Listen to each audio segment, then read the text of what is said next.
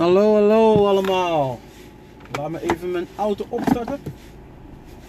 Want ik praat liever zodra de auto is gestart en alles veilig om mij heen is.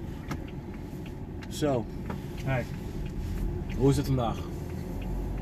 Officieel herfst 21 september 2018. De koude tijden komen eraan, dames en heren. De koude tijden. De koude, angstige tijden komen eraan. Ik uh, kom net uh, van, uh, van mijn ouders. Ik had even een gesprek. En terwijl ik met mijn vader aan het praten was, zag ik um, een afbeelding voorbij komen via Instagram. Ik werd getagd door een bekende. Thank you, Kwasim. Over het feit dat um, veel Afrikaanse landen in China zitten om het daar te hebben over de, de verbeteringsslag die ze kunnen, kunnen hebben rondom, de, rondom Ghana, rondom Nigeria en rondom al die andere grote Afrikaanse westerse landen. En waar het op neerkomt is dat die drie Afrikaanse landen die ik zojuist heb opgenoemd, dus Ghana, Nigeria en volgens mij was het ook um, Kenia, maar dat weet ik niet zeker. Dat zij een, een investering boost krijgen van 600 biljoen. Hè? Ik herhaal. 600 biljoen. Oh, even kijken waar ik toe ga. Ja, nog goed. Nee, van 600 biljoen dollars. Die investering gaan ze krijgen, dames en heren. Dat is hartstikke veel. En die investering gaan ze dus krijgen van de Chinezen. Kijk, het is geen rocket science om te weten dat Chinezen nou niet bepaalde uh, mensen zijn die, die voor integratie zijn. Integratie van andere culturen in die embedded moet worden met hun cultuur. Nee hoor. Wat zij, waar zij in geloven is dat alles gesegregeerd is. Als een Chinees zich plaatst of zich vestigt in jouw land, dat betekent dat de Chinees dit doet om zijn cultuur te behouden in zijn land. Dat doet men niet om het welzijn van uh, de gevestigde land te verbeteren. Nee, dat doen zij puur om zichzelf te verbeteren. En in de broader picture betekent dus eigenlijk dat zij um, bezig zijn met, met, met moderne kolonisatie. Zij hebben Ghana, Nigeria en andere Afrikaanse landen hebben zij gewoon gekocht. Natuurlijk beloven ze infrastructuur.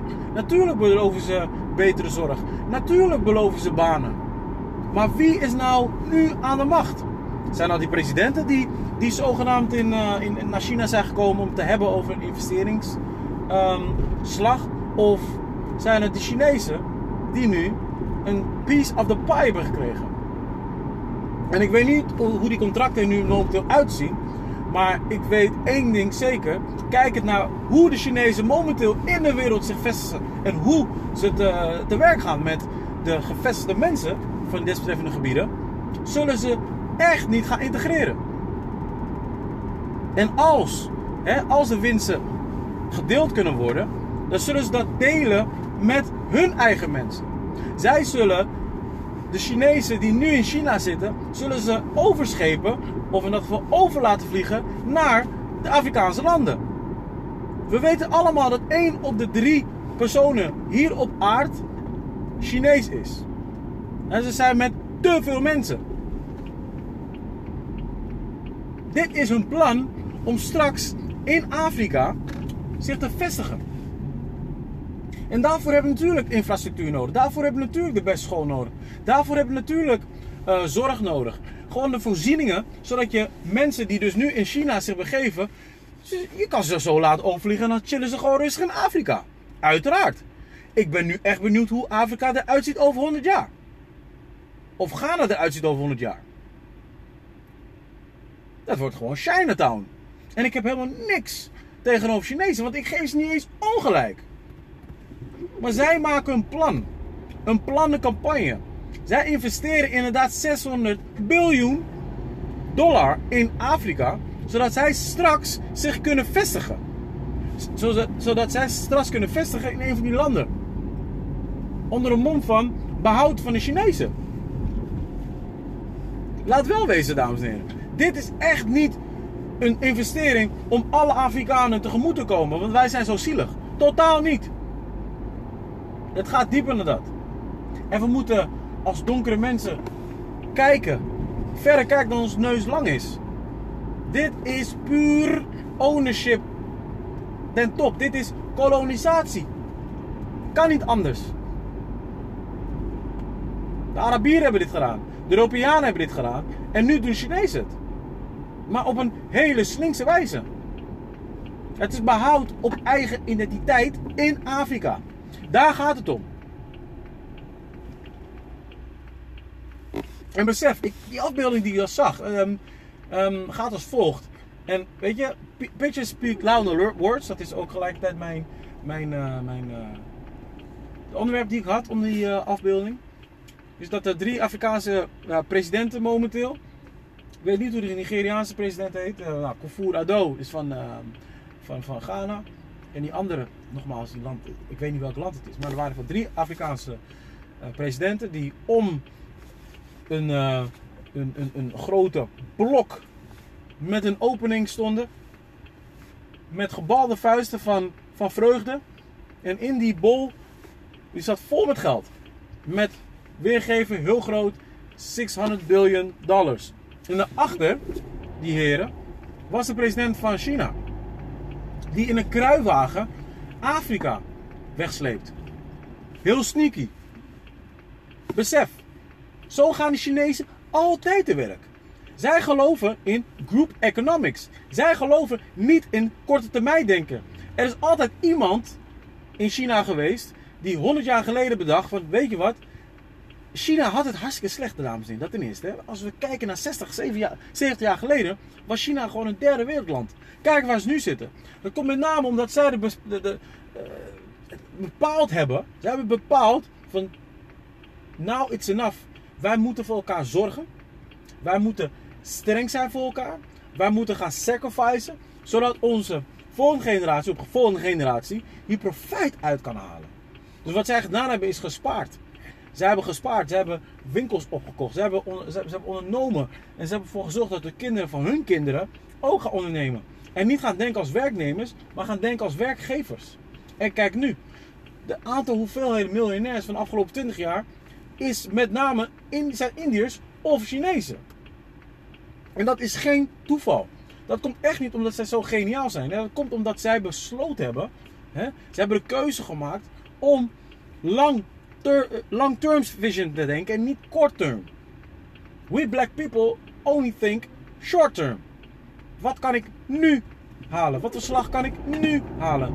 Waarin kan ik nu excelleren? Terwijl wij niet denken aan, hé, hey, mijn kinderen, mijn overgrootkinderen. Ik wil niet dat zij gaan struggelen zoals ik struggle. Wat ga ik doen? Ik zet geld opzij. En no matter what, hoe moeilijk ik het ook mag hebben, het geld blijft daar. En het geld wat we gaan uitgeven, blijft een investering. Zodat het in latere stage, hè, zodat dat weer hè, onze kinderen daar profijt van kunnen, maken, van kunnen halen. Dat is de slag die wij nog moeten slaan. Maar omdat er zoveel haat is, door slavernij natuurlijk, onderling, zullen we nooit, maar ook echt nooit die slag kunnen halen. Er is echt één iemand die besluit moet doen. En die moet laten zien dat het geholpen heeft. En dan uh, kunnen we bereiken wat we kunnen, moeten bereiken. Maar tot nu toe zijn de Chinezen sneaky achter ons, achter ons rug om bezig om Afrika op te kopen. Wat zeg ik? Misschien hebben ze Afrika dit jaar al opgekocht. Want het nieuws werd, werd ontvangen als een of andere redder in nood. Waar hebben we het over? Hoe kan China in hemelsnaam redden in nood staan in, in, in Afrika? Dat kan niet. Ik blijf het herhalen, maar zien wij dan niet nu hoe de Chinezen zich vestigen in Nederland? Zij zijn nou echt werkelijk um, diegenen die jou moeten gaan redden, die, die, die jou een baan geven, zijn dat die mensen? Nee. They take care for each other. Een Chinees voor een Chinees en that's it. Nothing more, nothing less. Dat betekent dat jij ook voor each other moet caren. Een, een, een donkere man voor een donkere man, een donkere vrouw voor een donkere vrouw. We have to take care for each other. En niet denken dat we door middel van het opleggen van ons hand, dat we het geld gaan binnenkrijgen. Nee, we moeten ervoor zweten. We moeten ervoor huilen. We moeten, er, moeten er alles aan doen. Om überhaupt machtig te zijn. En met machtig bedoel ik niet spierballen weken. Nee, machtig bedoel ik gewoon dat wij ondernemen moeten zijn. Ondernemen moeten zijn en, en moeten praten in geld. Doen we dat niet, dan wordt er met ons gespeeld. Onder een mond van investering. Waar zijn we nou helemaal mee bezig, dames en heren? Want dit is geen investering. Dit is letterlijk een contract ondertekenen met bloed. Ik heb er hard hoofd in. Dit wil ik vertellen. Modus focus. Ciao.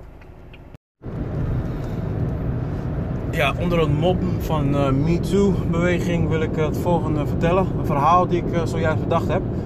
Ik, uh, ik, had op een gegeven moment een ingeving. Het gaat over een man, een donkere man, die in de bloei van zijn leven is, begin 20. Um, ehm, nou, niet begin 20, laten we zeggen, echt een tiener. hij is van plan om profballer te worden. Speelt bij uh, toonaangevende club, laten we Ajax van maken. Um, en het ziet er naar uit dat hij een profballer wordt. En uh, spoedig een contract eh, kan tekenen bij Ajax.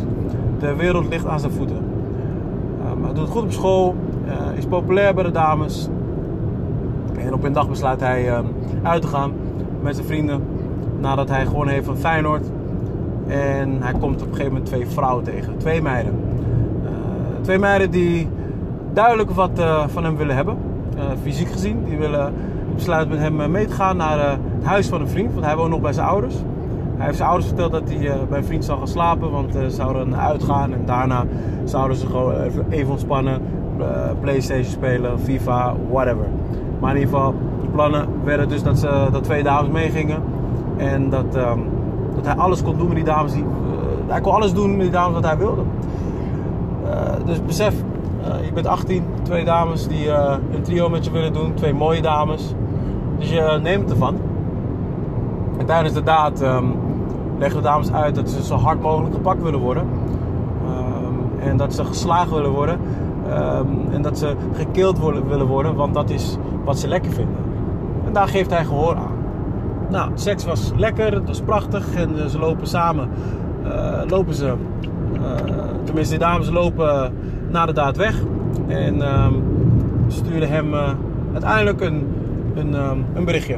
Een berichtje waarin hij heel erg geschokt reageert. Een berichtje dat zegt: Je hebt ons verkracht. Wij gaan uh, nu aangifte doen bij de politie. Vervolgens wordt, um, worden zijn ouders gebeld van de voorval door de politie zelf. Want hij is uh, bijna 18 en uh, officieel dus minderjarig. En om het nog erger te maken, de dochters, of dus de, de, de, de, de dames, een van de dames die, die dus meegingen, de dochter van de hoofd van de officier van justitie. Dus die krijgt dan natuurlijk ook te horen dat zijn do do dochter zogenaamd uh, verkracht is. Door de jongen. Dus deze zaak uh, komt uh, op een gegeven moment in versnelling. En geniet natuurlijk ook enige media-aandacht. Die jongen was een talent. Een talent die het zou maken. Maar door deze voorval zijn droom moet laten schieten. En telkens moet voorkomen. In eerste instantie moet laten overhoren. En tijdens de overhoring wordt hij zo onder druk gezet dat hij um, bezwijkt, bezwijkt onder de druk. En uh, zogenaamd toegeeft dat hij die dames uh, inderdaad heeft verkracht. Um, om een long story short te maken, komt het op neer dat hij dus uh, vast komt te zitten. En in de gevangenis, als men weet dat je dus vast zit voor verkrachting, dan is er een soort van vergelding. Een vergelding van dat, dat de inmates jou eens zullen gaan verkrachten zodat je weet hoe het voelt. En die jongen, de veelbeloofde jongen, die profballer zou worden, wordt verkracht.